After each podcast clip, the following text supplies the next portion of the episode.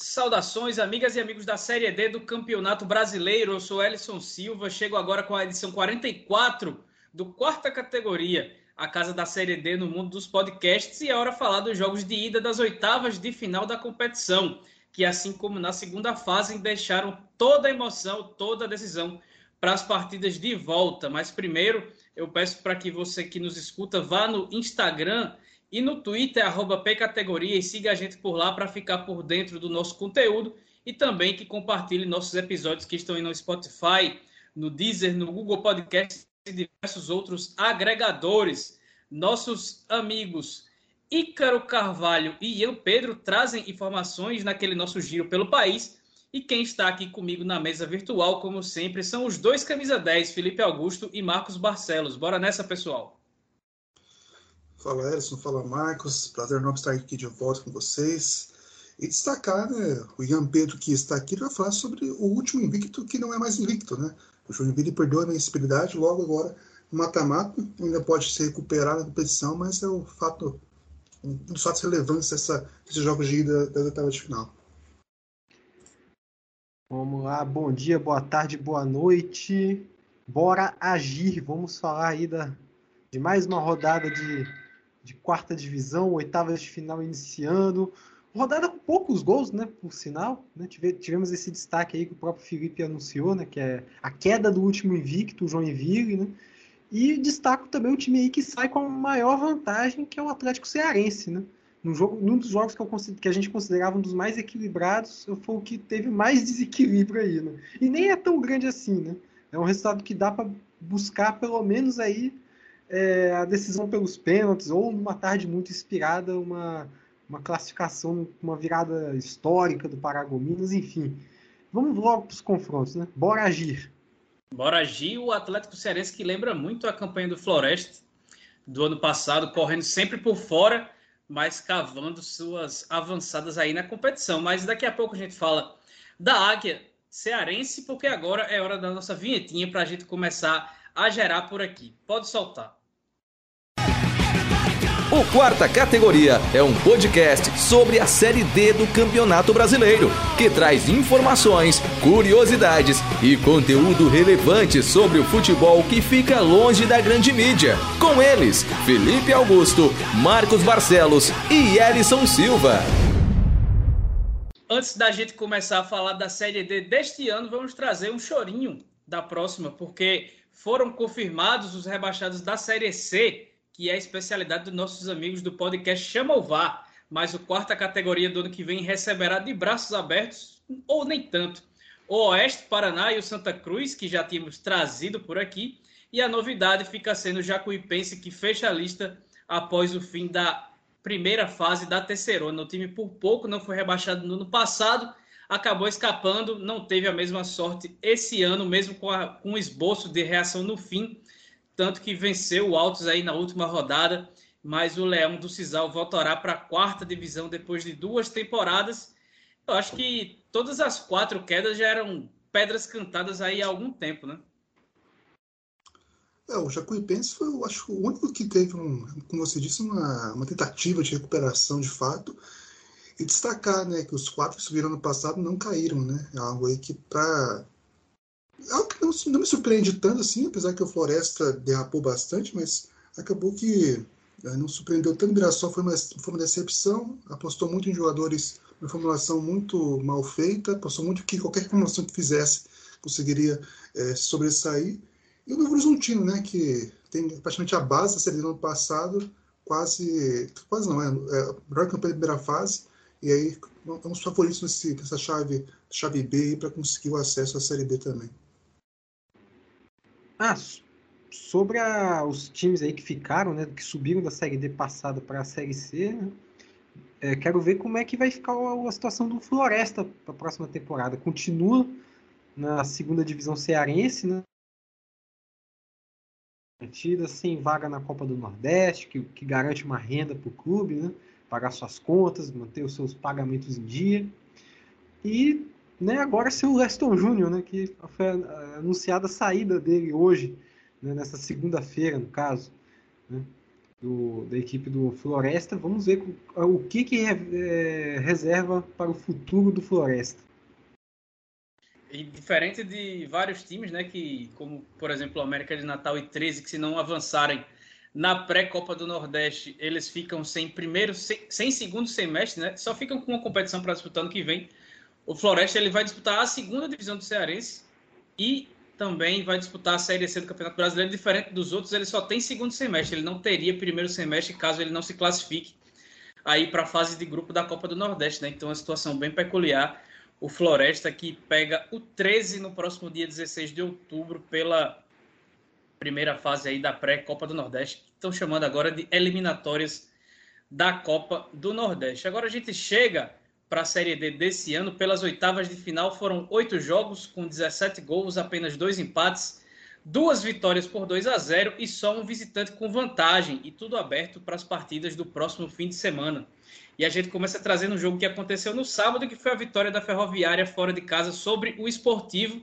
Todos os gols do placar de 2 a 1 foram marcados no segundo tempo. A Locomotiva fez 2 a 0 com Gleison Caveirão e Bruno Leonardo mas nos acréscimos aos 49, o goleiro Saulo, aquele mesmo que já passou pelo Santos, pelo Botafogo da Paraíba, ele falhou e afastou mal a bola que acabou sobrando para o Batista acertar um voleio ou a puxeta ou meia bicicleta, fica a gosto aí do cliente, para diminuir a vantagem, deixando tudo para ser definido no próximo fim de semana.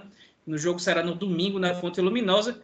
Fica um gostinho de quero mais, mas ainda assim é um excelente resultado para a equipe paulista jogando em Beto Gonçalves.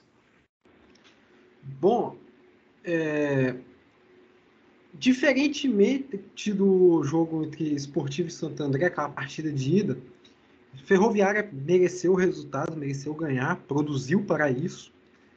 Entretanto, continuo achando que, assim como na partida contra o Santo André, o Esportivo merecia melhor. Né?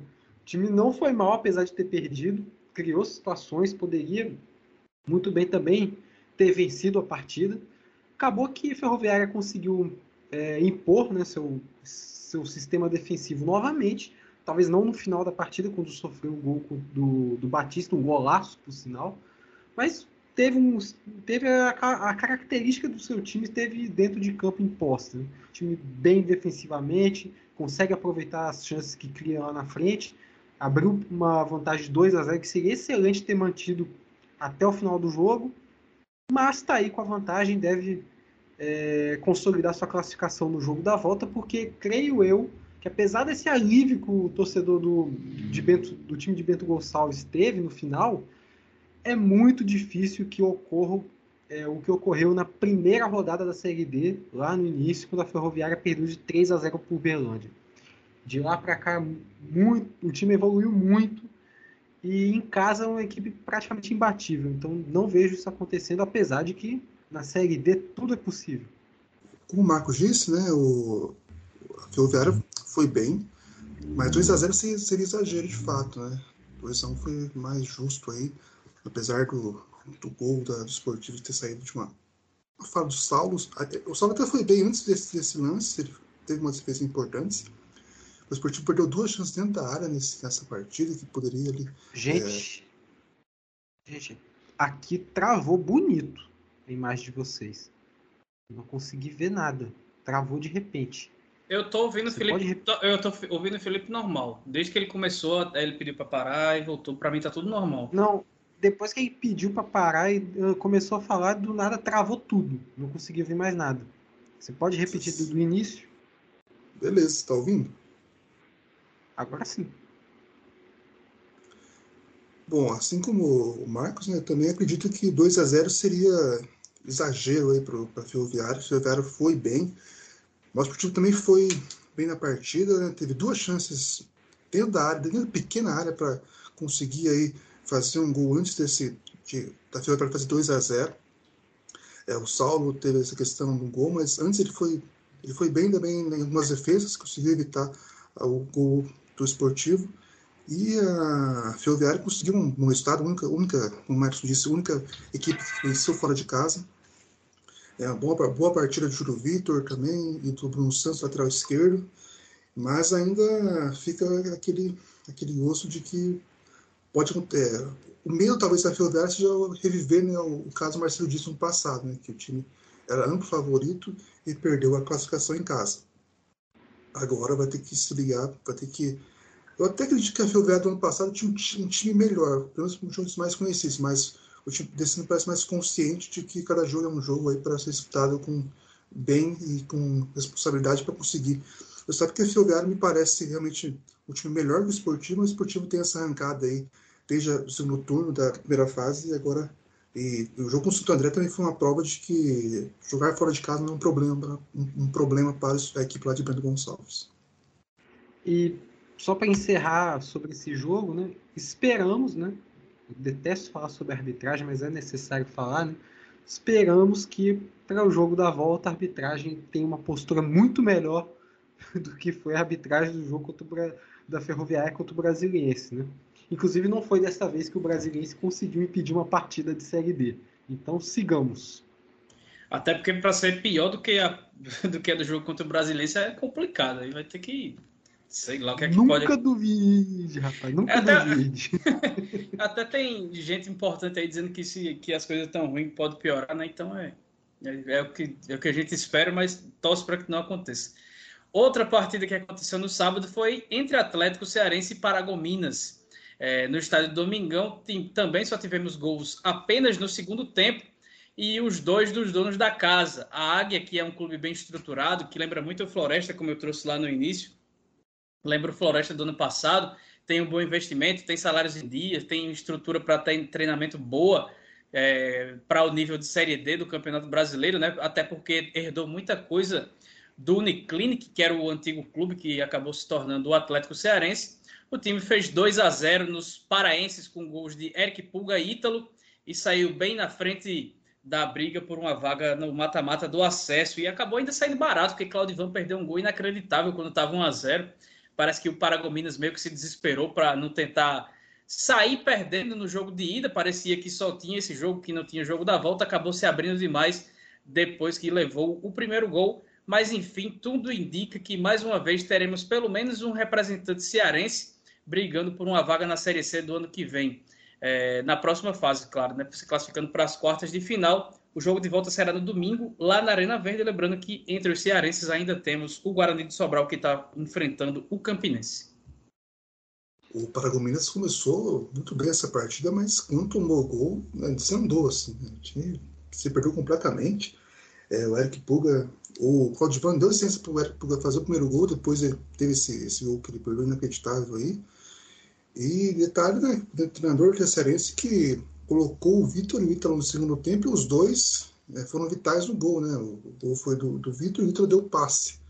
Né? Então, foi um ponto aí de, de acerto aí do treinador cearense. E o Paragominas agora que vinha muito empolgado né, com esse, essa, essa ascensão nos últimos oito, nove jogos, primeira fase, segunda fase, agora vai ter que é, vai ter que reviver o que aconteceu no final da, da primeira fase, onde goleava várias equipes para conseguir é, passar de fase agora, né? Eu, até o Cearense, é, talvez seja uma das talvez esses confrontos sejam os mais inesperados assim pelo que a gente acompanhava na primeira fase e agora o Cearense conseguiu uma vantagem muito boa para essa partida de volta uma curiosidade, né? O, o Erickson do, do Uniclinic, né? Eu acho que o único caso de time que mudou de nome, mudou de identidade, que apareceu no guia da Série D, né? Eu, eu fiz o a gente fez o Uniclinic num guia da Série D, que em 2016, e depois o terceiro voltou. Agora tudo repaginado aí, cores, né? Nome, tudo. Eu acho que é um, um dos poucos casos aí. O simpático Uniclinic tinha um, uma, cores interessantes também. E diferente de vários veículos de comunicação, a revista Série Z colocou o, o, escudo verdadeiro do Atlético Cearense, não o da enciclopédia. Quem tiver curiosidade de procurar para saber qual é o errado utilizado, fica aí a dica.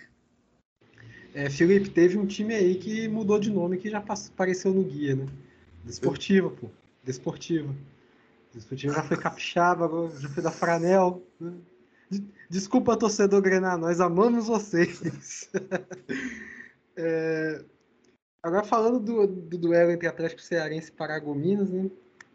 É, eu passei a acompanhar com mais assim, atenção o Atlético Cearense foi no final da, da primeira fase até agora. Né? Que eu tive uma oportunidade de observar melhor a equipe. Né? É... E de lá para cá, curiosamente, todos os jogos que eu vi do Atlético Cearense teve o mesmo roteiro. É o time tomando aquela pressão, né? É, parecia que em algum momento o adversário ia fazer o gol e de repente o Atlético Cearense sai com com, com o resultado. Come, sai na frente e vai é, sai com a vantagem de campo, consegue vencer a partida. Foi assim contra o Souza, foi mais ou menos assim contra o Juazeirense, acabou sofrendo empate na partida de ida, né? mas estava tomando a pressão e conseguiu sair na frente. E mais uma vez acontece agora com, com a equipe do Paragominas. Paragominas dominou as ações na primeira etapa e de repente o Atlético Cearense conseguiu sair na frente com o Eric Pulga e a Paragominas não conseguiu mais é, impor seu ritmo. O Atlético Cearense teve chance de fazer o segundo, o terceiro, conseguiu fazer o segundo no final, mas antes disso teve um gol perdido pelo Claudivan sem goleiro. Né? Poderia ter sido maior essa vantagem, apesar daquela pressão inicial. E o Atlético Cearense vem muito forte aí, caso consiga passar aí do, do Paragominas, né? porque é uma equipe que sabe decidir na hora certa. Parece que aquela brincadeira que a gente faz que o treinador do, tem um plano, né? E parece que realmente tem, né? Os, o roteiro das partidas são sempre é, bem construídos, são bem, são bem semelhantes. Então, é, vejo aí o Atlético Cearense muito forte caso chegue nas quartas de final. Tem que passar no jogo da volta, que vai ser difícil, vai, mas a vantagem está muito bem construída. É um time que também tem muita. É muito difícil de perder jogos, né? Então é difícil imaginar que ele vai perder de dois ou três gols de diferença aí na partida de volta, mas a gente sabe que tudo pode acontecer. Falei do Guarani de Sobral, ele enfrentou o Campinense no Amigão, fizeram um confronto de rubro-negros em Campina Grande também no sábado. A Raposa saiu na frente com o um gol de Felipinho, lateral direito, mas logo depois, em uma pane do sistema defensivo, o zagueiro Michel Benek, o goleiro Mauro Iguatu e companhia limitada falharam e a bola acabou sobrando para Daniel Passira, que só rolou para Hugo deixar tudo igual dois minutos depois da, do Campinense abrir o placar. É, quando o empate parecia que ia ser isso mesmo, mais um, um a um, aos 46 do segundo tempo, Matheus Regis, que entrou no intervalo, ele incorporou o Matheus Messi e passou por quatro gols para anotar um golaço e fazer a Raposa sair na frente do confronto que terá o próximo jogo no estádio do Junco, no domingo, dia 3, às 3 horas da tarde, com um sol para cada um, mas uma partida muito abaixo do Campinense, que sentiu demais ter tomado o gol de empate logo depois que abriu o placar. No segundo tempo seguiu piorando depois das mudanças do Raniel Ribeiro, só que aí contou com a estrela do Matheus Regis, que tinha perdido a vaga de titular na equipe. Ele acabou entrando no segundo tempo e com um pouquinho mais de gás que os demais jogadores, conseguiu passar por quatro sem nenhuma dificuldade já nos acréscimos do segundo tempo. Fez realmente um gol muito bonito e o Campinense, o, o, o, Guarani de Sobral não perdeu em casa ainda na, na Série D, né? Então ele vai ter que vencer esse jogo, vencer bem para conseguir a classificação, mas ele também pega um adversário que é um, uma equipe que tem um sistema defensivo muito sólido e muito difícil de ser furado, né? E, pra, e se precisar sair para frente, ele vai ter que se ligar com a, o perigo, com a qualidade do, de um dos principais jogadores dessa Série D do Campeonato Brasileiro, que é o Fábio Lima, atacante de lado de campo, muito veloz, muito habilidoso e que vem decidindo muitos jogos por aí, é o líder de assistências e de gols do Campinense nessa competição. Acho que o confronto está aberto e pode ter mais um cheirinho de penalidades, assim como passou o Campinense pelo Sergipe na, na, na fase passada, mas acho que a Raposa tem uma boa vantagem aí para administrar no jogo fora de casa. É, uma coisa que eu tenho reparado no Guarani neste mata-mata é que eu só vi o Guarani de Sobral jogar bem 45 minutos. Que foram os 45 minutos da volta contra, o, contra a equipe do Galvez. Que aí o time se impôs, não correu riscos contra, contra a equipe acreana, né? conseguiu fazer o seu resultado. Mas fora isso, fez um primeiro tempo muito abaixo contra a equipe do Acre fez um jogo muito ruim lá na Arena da Floresta E nesse jogo contra o Campinense teve uma parte até bem equilibrada, mas não se conseguiu sair com o resultado. E agora vai ter pela frente uma equipe, como o Erickson falou, que dificilmente perde, dificilmente é, sofre gols, tem um sistema defensivo equilibrado, né? É, agora, e, e, o Campinense já veio de um desafio que foi passar do Sergipe, que é uma equipe também muito boa. Né? O Guarani de Sobral agora vai ter esse desafio pela frente no mata-mata, coisa que não teve na fase anterior.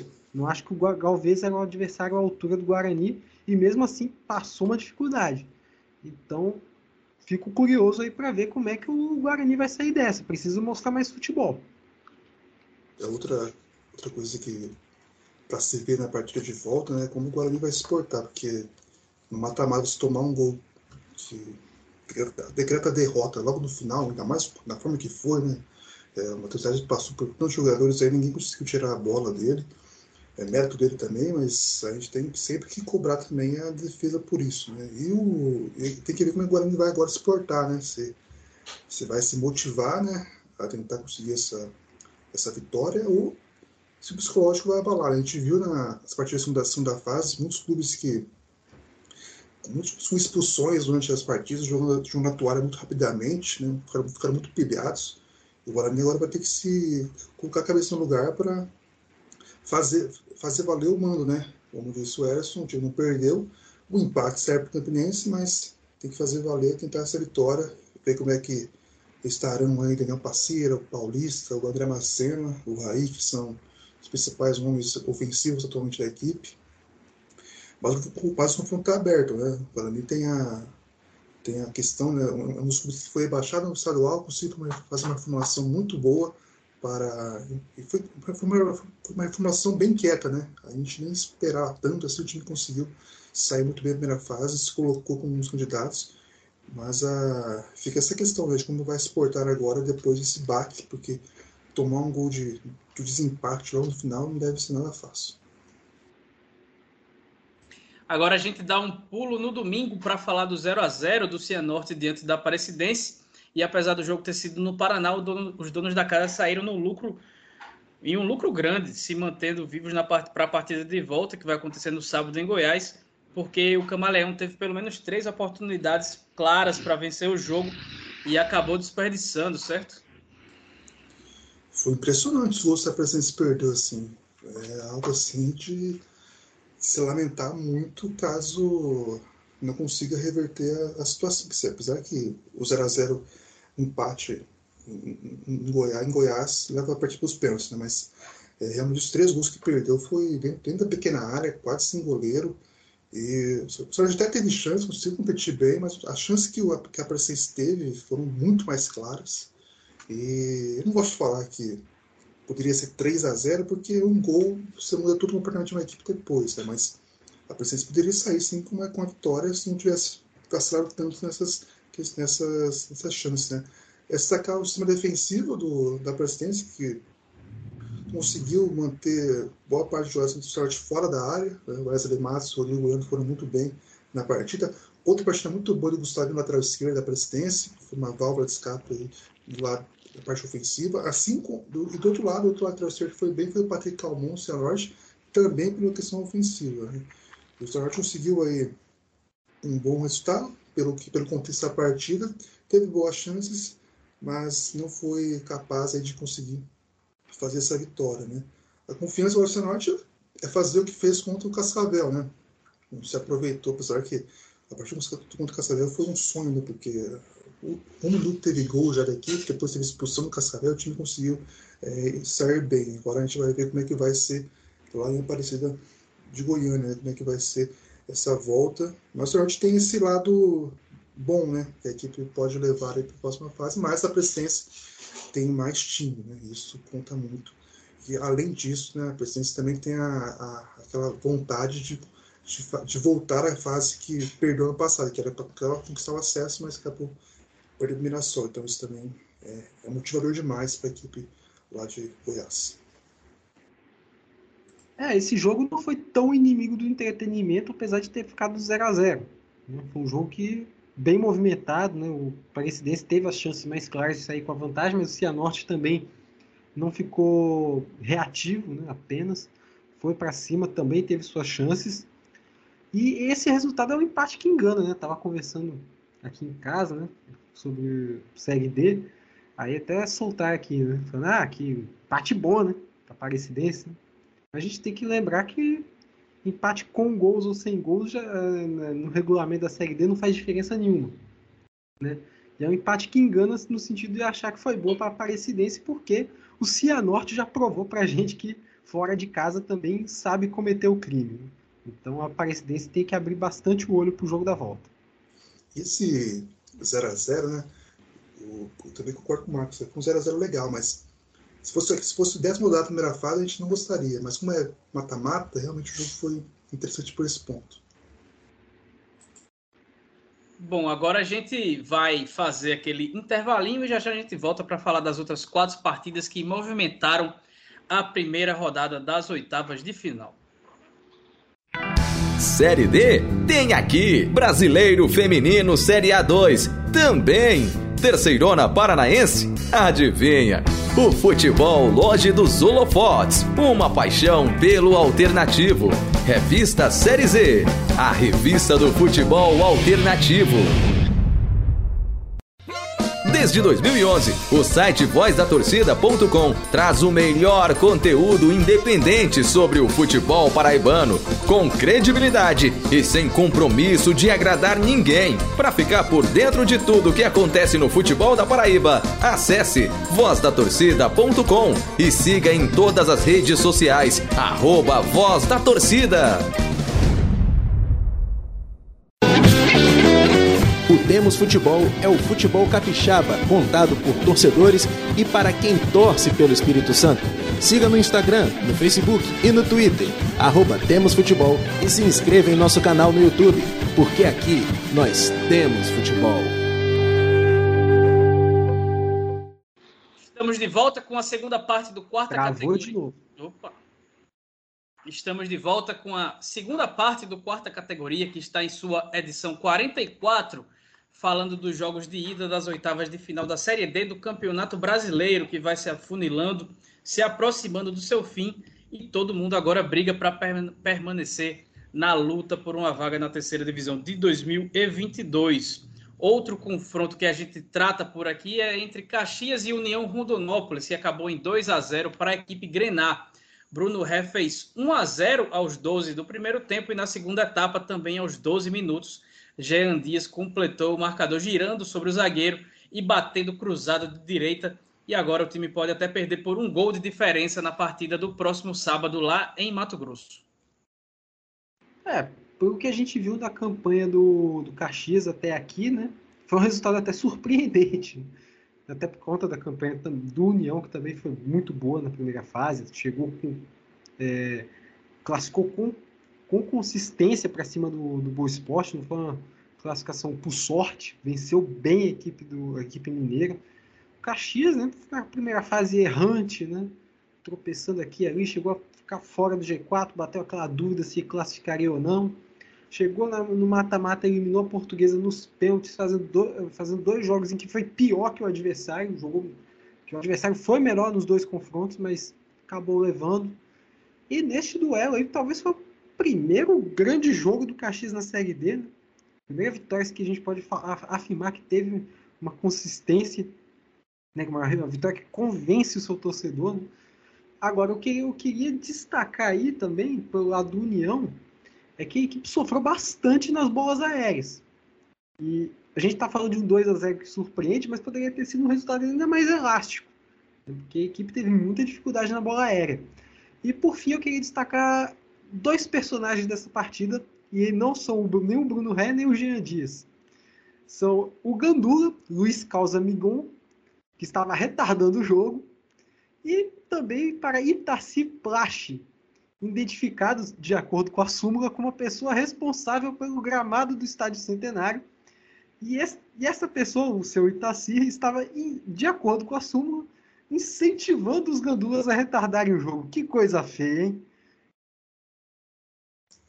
Esse foi, para mim, o, o jogo de maior domínio né, dessa, dessa, dessa, dessa partida de vida. Né? Caxias realmente foi muito melhor que o União. União não teve. Esse realmente foi um placar merecido, justo, esse 2 a 0 é, Bruno Ré, Jean Dias, Rafael Lima zagueiro, a dupla de do, do Caxias foi muito bem.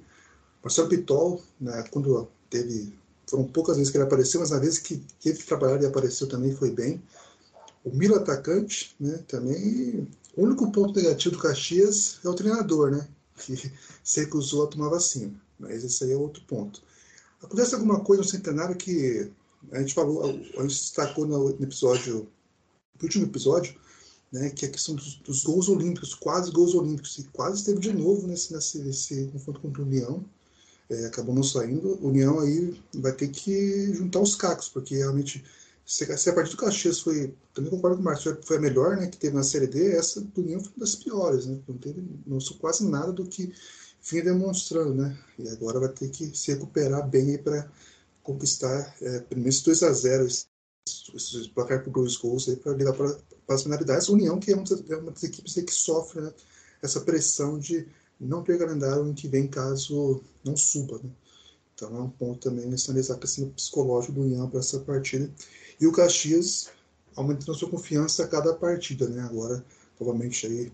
É, provavelmente, a gente pode falar que não era favorito, conseguiu aí um, um, um triunfo muito importante na, na primeira partida para conseguir aí decidir na fora de casa.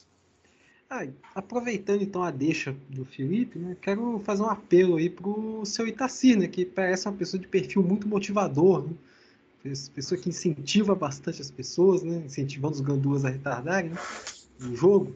Então, faço um apelo pro seu Itaci incentivar também o treinador do Caxias a tomar sua vacina, né? Por favor, não seja imbecil. E aí veio o famoso poste mijando no cachorro que o médico pediu desligamento porque o treinador não queria, não quis tomar vacina, não quer tomar vacina. E aí, além de tudo, ele ficou afastado por conta do Covid e ainda mais que expondo seus jogadores, seus, seus comandados, né? Excelente exemplo aí do rapaz que comanda essa equipe de Caxias do Sul. Agora a gente faz um dois em um para falar dos dois jogos da equipe, das equipes do Rio Grande do Norte porque na volta do público aos estádios potiguares, o Mecão fez 1 a 0 do Motoclube com gol de Elvinho é, e agora joga por um empate no Maranhão para ficar com a, com a, vaga no mata-mata do acesso. É, 2.386 torcedores do América de Natal compareceram à Arena das Dunas e com alguns pequenos focos de aglomeração, mas nenhuma, nenhuma ocorrência grave acabou sendo registrada. Acho que a venda irregular de cerveja sem álcool foi o ponto alto baixo dessa situação, né? Você irregularmente tentar vender cerveja sem álcool é uma coisa que não tem muito sentido. Mas enfim, antes de fazer o gol do jogo, o Mecão ainda perdeu um pênalti com o Mazinho, é, cobrança que foi defendida por João Paulo. E fora de casa, diante do 4 de julho, o ABC ficou no 1 a 1 lá em Piripiri, mas não adiantou a torcida ABCdista pedir nas redes sociais para o Colorado piauiense liberar a presença de público nas arquibancadas para que eles pudessem comparecer ao Frasqueirão no próximo domingo, porque o acesso foi fechado para os torcedores. O time de Fernando Tonê fez 1 a 0 no primeiro tempo com Jânio Daniel de pênalti, mas o Alisson, em sua temporada mais goleadora na carreira, fez o segundo gol, fez o gol de empate e acabou deixando tudo igual. E o Ícaro Carvalho volta ao quarta categoria nessa edição 44 para falar dos times dos times potiguares nesses jogos de ida aí das oitavas de final da Série D. Fala, Ícaro. Amigos do podcast Quarta Categoria, grande abraço mais uma vez para vocês, falando aqui direto de Natal, em que as duas equipes da capital potiguar entraram em campo neste domingo. Dois jogos que eu avalio como dois bons resultados. Começando por quem jogou fora de casa. O ABC teve uma partida diante do 4 de julho. A equipe começou até jogando de forma razoável, mas depois da parada técnica, a equipe do Moacir Júnior teve uma pane, né? E aí acabou levando o gol de pênalti, um pênalti, uma bobeira, né? Cometida pela defesa da equipe do ABC, que o 4 de julho soube aproveitar muito bem. No segundo tempo, o ABC voltou com mais disposição, mas ainda muito desorganizado taticamente. E aí, amigos, é, conseguiu um empate ali já no, no terço final do jogo junto uma boa jogada do Netinho que encontrou o Alisson mostrando aí sua estrela mais uma vez. Foi a já é a temporada mais artilheira da história do Alisson como atleta, como jogador do ABC e claro, como atleta. Então o ABC conseguiu aí um empate em 1 a 1 contra a equipe do 4 de julho. Vai jogar agora no domingo. Uma vitória simples classifica o ABC à próxima fase. É, diretoria, torcida muito confiante. Certamente é, não teremos torcida no Frasqueirão, mas a torcida do ABC fez uma recepção na semana passada é, no treino do sábado. Foi para lá, gritou, incentivou, acompanhou o treino enquanto os jogadores faziam as atividades, os torcedores gritando bastante, incentivando, falando o nome de todos os jogadores. Então, certamente, as torcidas do ABC, as torcidas organizadas, o pessoal todo vai se mobilizar para o Frasqueirão lá no próximo sábado para fazer aquele esquenta e o jogo do domingo, que certamente será sem público, já que no Piauí o governador Wellington Dias não autorizou ainda a presença de público. Aqui no Rio Grande do Norte a gente já está autorizado desde 2000, desde 2000 não, desde o dia 17 de setembro é, desse ano. Então, gente, o panorama foi esse do ABC. Eu falei dessa questão do público, deixei para final, porque eu estive na Arena das Dunas acompanhando a partida entre América de Natal e Motoclube. O América venceu pelo placar de 1 a 0 com o gol do Elvinho, que saiu machucado com dores no joelho. O América fez uma boa exibição no primeiro tempo. Curiosamente, só chutou quatro vezes no gol. No segundo tempo, chutou dez vezes. E a impressão que ficou foi que o primeiro tempo foi melhor do que o segundo. E eu perguntei para o Renatinho Potiguar, eu disse o seguinte, professor, você não ficou com a sensação de que dava para ter sido um placar mais elástico da equipe do América? Ele falou que sim, a equipe do Motoclube fez um jogo muito fraco, praticamente não atacou a equipe do América, e eu acho que sim, o América teve um bom resultado, venceu, mas poderia ter feito ali o 2 a 0 para resolver, quem sabe, essa classificação. Então, Motoclube, o confronto para mim está aberto. Acho que o América ainda é o favorito, mas o confronto para mim está aberto. O jogo lá em São Luís vai ser pegado, porque esse time do Motoclube, lembrando, eliminou uma das melhores equipes da primeira fase, que foi o Castanhal. E sobre o público, a gente teve aqui cerca de 2.300 pessoas que pagaram o ingresso, apenas 7 não pagantes. É, os ingressos comercializados o ticket mais barato era 50 reais e o cara tinha que apresentar uma time mania também. E tínhamos também ingressos até 200 reais. E aí teve uma certa resistência da torcida que reclamou bastante da diretoria, dizendo que o ingresso estava muito caro e tudo mais. E aí acabou que muita gente não veio pelo preço do ingresso. Agora muitas pessoas acreditam também que o medo da Covid-19 ainda estava assustando os torcedores do América, por isso que eles acabaram não vindo para a Arena das Dunas. Então, torcedor do América fez uma festa muito bonita, muito legal, foi interessante reencontrar a torcida no estádio. Eu que sou repórter de campo, foi legal ver, né? Mas ao mesmo tempo a gente pondera para a questão da pandemia, muita gente sem máscara, com máscara no queixo, apesar do protocolo do governo do estado proibir a venda de bebida alcoólica, a galera fez um esquenta do lado de fora, bebendo cerveja, comendo espetinho e tudo mais, e aí lá dentro não podia beber. Só que a gente descobriu que a Arena das Dunas estava vendendo cerveja, só que sem álcool, né? Enfim, o pessoal deu um jeito lá de, de comprar sua cerveja e tudo mais. E aí, esses dois pontos aí me chamaram a atenção. Mas vamos acompanhar os desdobramentos dessa semana da, da da, do América de Natal, que vai ter um confronto difícil, o jogo da volta. Quem sabe aí o América, na sua quinta edição de Série D, chegando pela terceira vez ao mata-mata do acesso. Um empate resolve para o América. Quem sabe aí não ficar sem divisão no ano que vem. Vamos acompanhar. Um abraço, gente, aqui de Natal. Ícaro Carvalho para o podcast Quarta Categoria. Grande abraço. E aí, pessoal, o que é que vocês tiraram de bom e de ruim? Quais são as chances aí das equipes do Rio Grande do Norte? É, acham que ABC e América saem na vantagem? O América pela vitória simples fora de casa, mas que acabou desperdiçando um pênalti. E o ABC por ter conseguido segurar o 4 lá em Periperi? Olha, é, o, eu tenho uma, a minha relação com o ABC na Série D, não sei se eu estou cobrando demais a equipe desde o ano passado, mas é que eu sempre tenho um pé atrás quando o ABC é, se coloca como um favorito, né? O caso do Globo ano passado demonstrou muito bem isso. Nesse caso, eu consigo ver um, um, um certo equilíbrio, apesar de ver o ABC um pouco à frente, mas ainda não consigo ver, não consigo cravar que, como o Marcos disse, né, empate acaba que não, não dá muita vantagem, né? assim, é melhor do que perder, né? é só essa vantagem. No caso do ABC, o time está perdendo, conseguiu empatar. Boa partida do trio de ataque né, do, do 4 de julho, o, o Jânio e os dois Zés, né, o Arthur e o Flores. O Zé, o Zé, o Zé Flores perdeu, acho isso muito claro nessa partida. Depois o, o ABC conseguiu aí esse, essa, essa, esse empate com o Alisson. O Alisson que é, o Alisson que foi, foi conhecido como artilheiro da Libertadores, agora já pode também ser considerado artilheiro da CLT, né? Porque ele faz muito gols também agora na competição. E ano passado teve, teve aquelas, entre aspas, crises, né? De será que continuaria ou sairia, né? Teve até um papo poderia sair para o Globo, mas esse ano, em paz, né? Ele, ele vai aí comandando bem a equipe para conquistar esse tão sonhado, esse tão sonhado retorno para a Série C, né? E no caso do, do do América Motoclube, o, o Icaro citou, né, que o América poderia ter feito mais, mas em verdade de perder o pênalti, ele foi bem participativo depois dessa, dessa situação. E o João Paulo, goleiro, né, defendeu um pênalti, depois teve uma boa atuação também é, com, a, com, o jogo rolando. É, eu vou fazer uma, uma provocação um pouco ao, ao Ellison. Se tivéssemos aqui um representante potiguar na bancada, com certeza ele me cobraria João Paulo na seleção, mas ele não entrou. Não Bom, adianta, não adianta corrigir um erro com o outro. É, isso aí. É...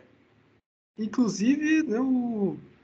o fato de ele não ter entrado na, na seleção passada deixou a marca profunda no, no goleiro lá no Mauro Iguatu, tanto que ele acabou não indo tão bem assim quanto o Campinense, né?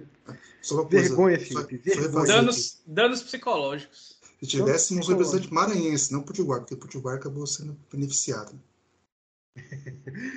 então, acho que não tem muito para falar dos dois confrontos. O Felipe falou tudo aí, né? É, o empate 4 de julho e ABC acabou sendo justo, né? Porque ficou um a um, naturalmente, por cá do jogo ficou empatado, mas também cada equipe perdeu uma quantidade de chances que não dá para dizer que uma merecesse sair mais à frente que a outra, né? 4 de julho teve uma grande chance aí com o Zé Flores, o ABC também teve a chance de virar o jogo no final da partida, mas o goleiro Jailson conseguiu garantir esse empate, né? É, então, nada a declarar sobre esse confronto. Agora, a América e Motoclube, placar mínimo, né? Mas que poderia ter sido muito maior também, como foi citado pelo colega Ícaro, pelo Felipe também, né? O América perdeu muito gol nesse jogo, né? Não, o, o time do Motoclube teve pouca, poucas válvulas de escape para poder sair dessa pressão, né? Mas resultado aí irreversível para a equipe Maranhão, né?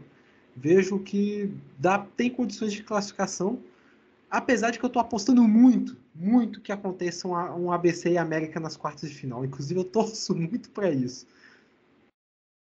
Aí vai quebrar o estado do Rio Grande do Norte no meio. Vai ser complicado aí para Fátima Bezerra catar os capos lá.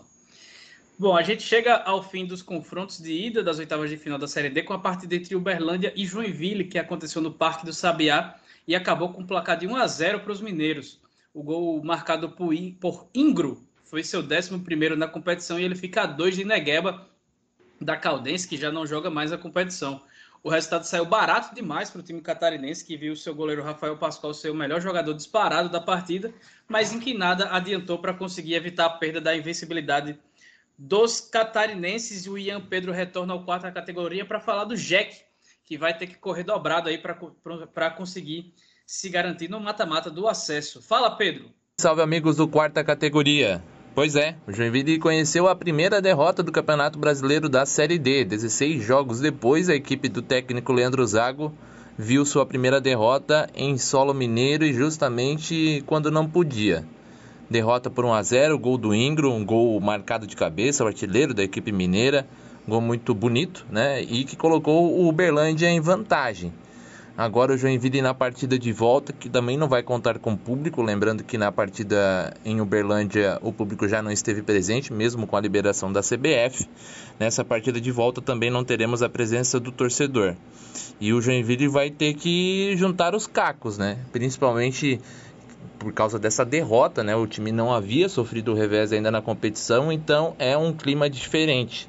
E o Genville que não vem jogando bem nas últimas partidas. O técnico Leandro Zago até tenta encontrar alguns argumentos para dizer o contrário, mas a verdade é que o Genville vem ameaçando muito menos o gol adversário, até na partida contra o Bangu, em que jogou razoavelmente bem, vamos, vamos dizer assim, mas acabou empatando em 1 a 1 Teve lá os erros de arbitragem, mas não foi capaz de vencer a equipe do Bangu. No jogo da volta sofreu uma pressão enorme também da, da equipe do Bangu no final, embora também tenha tido chances, mas não tem sido superior às equipes. E no jogo contra o Berlândia, talvez a gente tenha tido o jogo em que isso ficou mais claro. O Joinville chegou poucas vezes, até ameaçou, principalmente no primeiro tempo, o gol adversário. No começo do segundo tempo também, com o Thiago Juan em velocidade. Mas o, a equipe do Leandro Zago não conseguiu entender o jogo.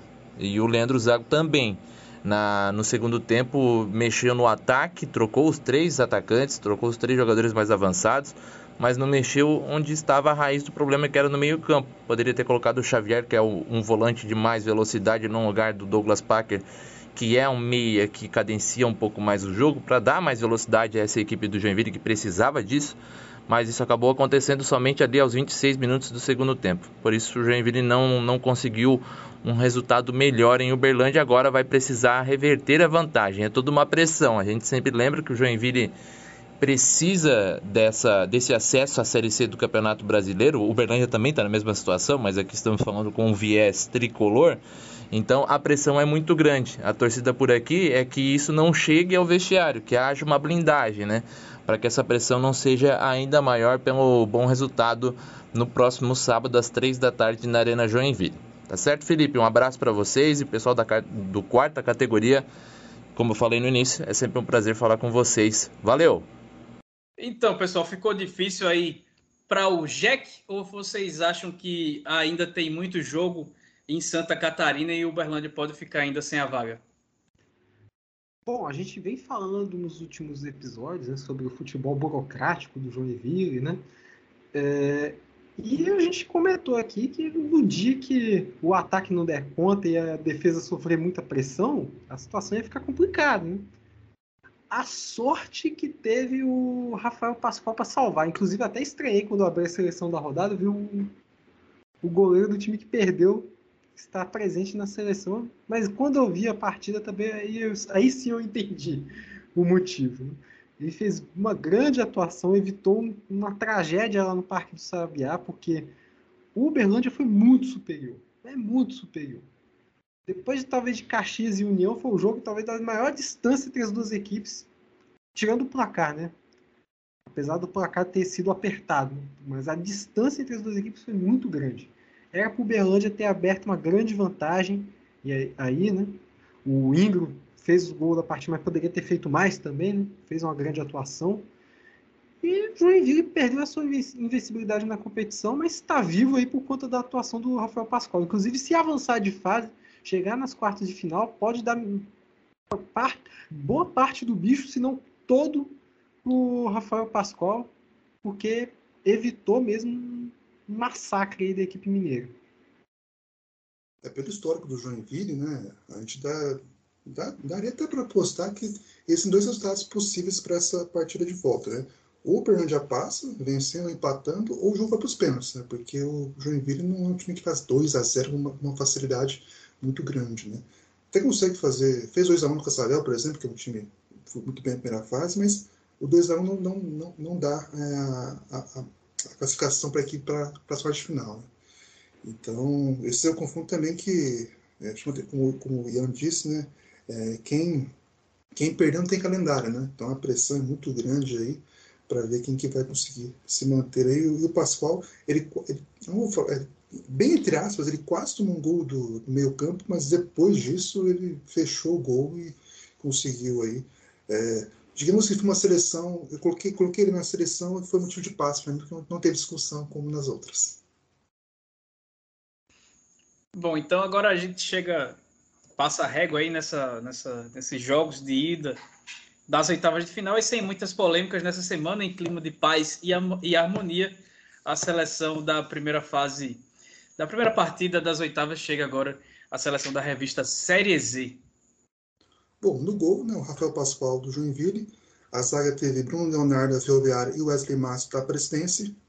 Laterais, Filipinho do, do Campinense e o Bruno Ré do Caxias.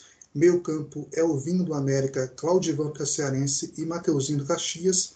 Ataque Eric Puga, até Cearense, Ingro, Uberlândia e muito ameaçado, recebi muitas ameaças, mas Matheus Regis Campinense merecidamente entrou na seleção também.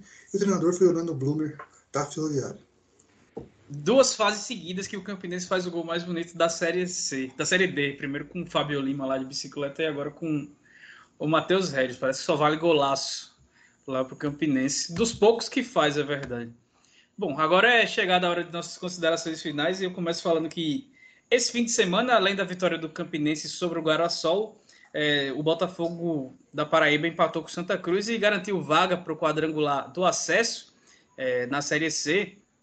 E em sua oitava participação consecutiva, ele vai em busca da vaga na segunda divisão, é, onde esteve por, lá por último em 89. É, é, a terceira vez que o Botafogo vai nessa, nesse novo formato da Série C de 2014 para cá é, jogar é, essa fase que vale o acesso. Antes era mata-mata, né, contra Boa Esporte e contra o Botafogo de São Paulo, que ele acabou caindo nas duas vezes e agora vai para esse quadrangular. O grupo C dessa fase tem, além do Belo, Paysandu, Criciúma e Ituano. E para ficar por dentro de tudo que acontece aí no futebol da Paraíba, eu estou dando os meus pitacos lá no vozdatorcida.com. Também a gente está no Twitter, e no Instagram, arroba Voz da, da Torcida, também no facebook.com.br Voz da Torcida e no youtube.com.br Voz da Torcida para você se inscrever no canal, porque lá toda semana tem conteúdo ao vivo com discussão de qualidade sobre os times paraibanos. Marcos e Felipe, agora é a vez de vocês. Bom, primeiramente agradecer aos meus colegas e a você também, ouvinte, né, por estar nesse 44º episódio do quarta categoria. É, agora, diferentemente do Ellison, né, onde está aí é, acompanhando várias emoções aí pela Série C, né? Estou aqui acompanhando as emoções da Copa do Espírito Santo, que não fica muito atrás da Série C, né?